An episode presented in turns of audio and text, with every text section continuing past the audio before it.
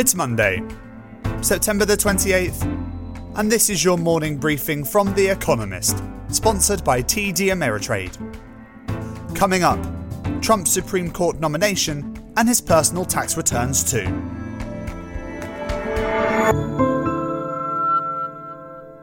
First, the world in brief. President Donald Trump nominated Amy Coney Barrett to join America's Supreme Court, filling the seat vacated by Ruth Bader Ginsburg, who died earlier this month. At forty-eight years old, Miss Barrett, a staunch conservative, would skew the court rightwards for the foreseeable future. Democrats urged Mister Trump to wait until after the election in November before appointing a new justice.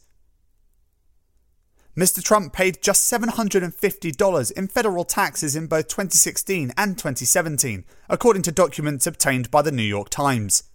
He paid no tax whatsoever during ten of the years between two thousand and twenty fifteen. Moreover, his business empire is heavily indebted. Mister Trump has steadfastly refused to divulge his tax returns, as convention has long demanded of presidential candidates and presidents. He called the revelations fake news. TikTok won a last-minute reprieve. Hours before an executive order would have forced American app stores to remove the Chinese-owned social media app, a federal judge ruled that the Trump administration's ban would infringe upon rights to free speech and due process. ByteDance, TikTok's owner, is wrangling with Oracle, an American tech firm, over a sale that might alleviate the pressure. China's biggest chipmaker insisted that it has no links to the armed forces after the Trump administration placed new sanctions on it. America's Commerce Department sent a letter to firms on Friday, warning that exports to S M I C could be diverted for military use. Companies wishing to sell to the Chinese firm must now acquire a license. Armenia and Azerbaijan clashed over the disputed region of Nagorno-Karabakh. Armenia accused its neighbour of launching air and artillery attacks on civilian areas under its control, while Azerbaijan said it was responding to shelling from the other side. More than twenty people have been killed. Both countries declared martial law and mobilised their citizens. Russia called for an immediate ceasefire. Yemen's warring Saudi-backed government and Houthi rebels agreed to exchange more than one thousand prisoners. The five-year-old conflict, which has killed tens of thousands of people, has reached stalemate. The U N hopes that the prisoner swap will kickstart negotiations to bring the war to an end. And voters in Switzerland rejected a plan to end free movement with the E U. The proposal was supported by the right-wing populist Swiss People's Party, which argued for tighter controls on immigration. The Swiss also narrowly approved a plan to buy new fighter jets and rejected a law that would have made it easier to hunt wolves.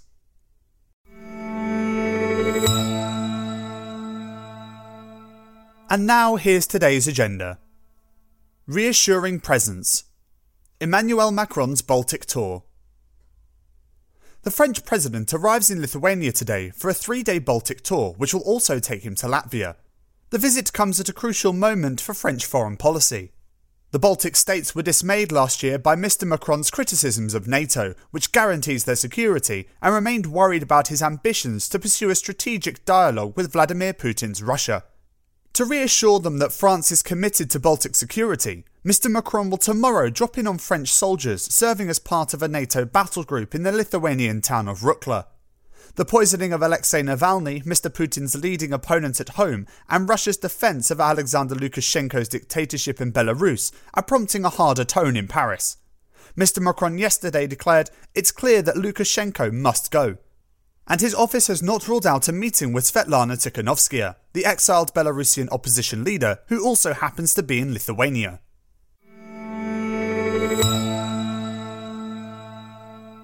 Two from one. Siemens spins off its energy arm. Today, Deutsche Börse will see the biggest spin-off in the history of the German stock exchange. Siemens is listing its energy unit, Siemens Energy, valued at about twenty billion euros, twenty-three billion dollars. The engineering giant is giving fifty-five percent of the equity to its investors at a ratio of one for two Siemens shares. Siemens proper will keep a direct stake of thirty-five point one percent in the unit, which it aims to reduce to one quarter within five years. Siemens Energy consists of a gas and power business, as well as a sixty-seven percent stake in Siemens Gamesa, a Spanish renewables business currently worth an estimated nine point nine billion euros. The spin-off transforms Europe's biggest conglomerate into a firm mainly focused on its digital and automation business, with a controlling stake in Healthineers, a medical technology business, just when a new chief executive is taking over. Roland Busch will run daily operations from October first and be fully in charge early next year.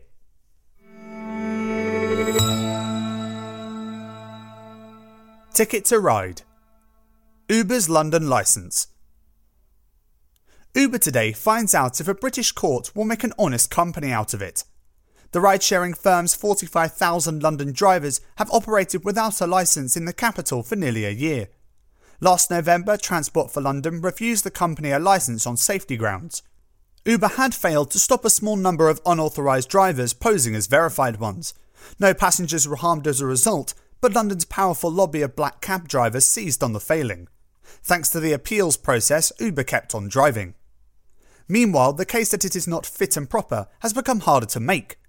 The firm has tightened procedures to ensure licence compliance. Britain's police are backing its bid as Uber shares data to help them spot drug transporting and human trafficking. And the capital's mayor, Sadiq Khan, is unlikely to want to deprive millions of Londoners of cheap rides during hard times.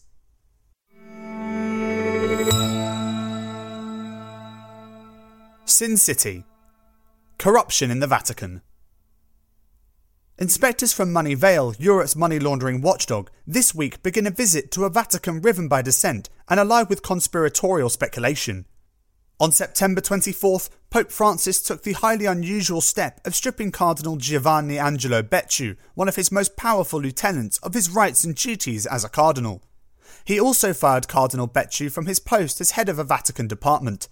"I've been treated like the worst of the paedophiles," the cardinal reportedly said yesterday. He is claimed to have steered cash from the Vatican and the Italian church to a charity run by his brother, a charge his brother denies.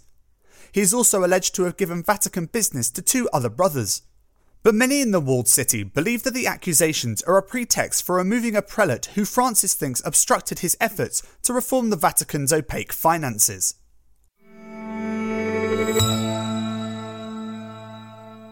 A courtroom drama. Britain's judicial system. Salford's Lowry Theatre raises the curtain on an unusually lifelike production today.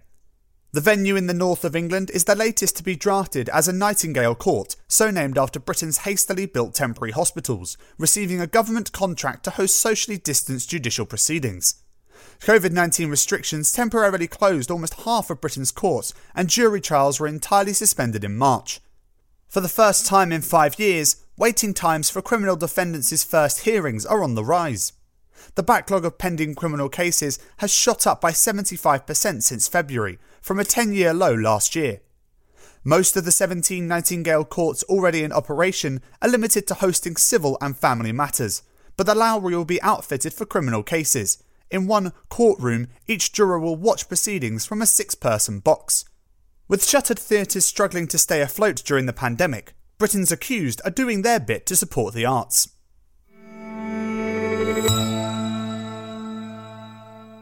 Finally, here's the quote of the day from Louis Pasteur, who died on this day in eighteen ninety-five. "In the fields of observation, chance favours only the prepared mind." That's it from The Economist Morning Briefing, available every weekday and on Saturdays.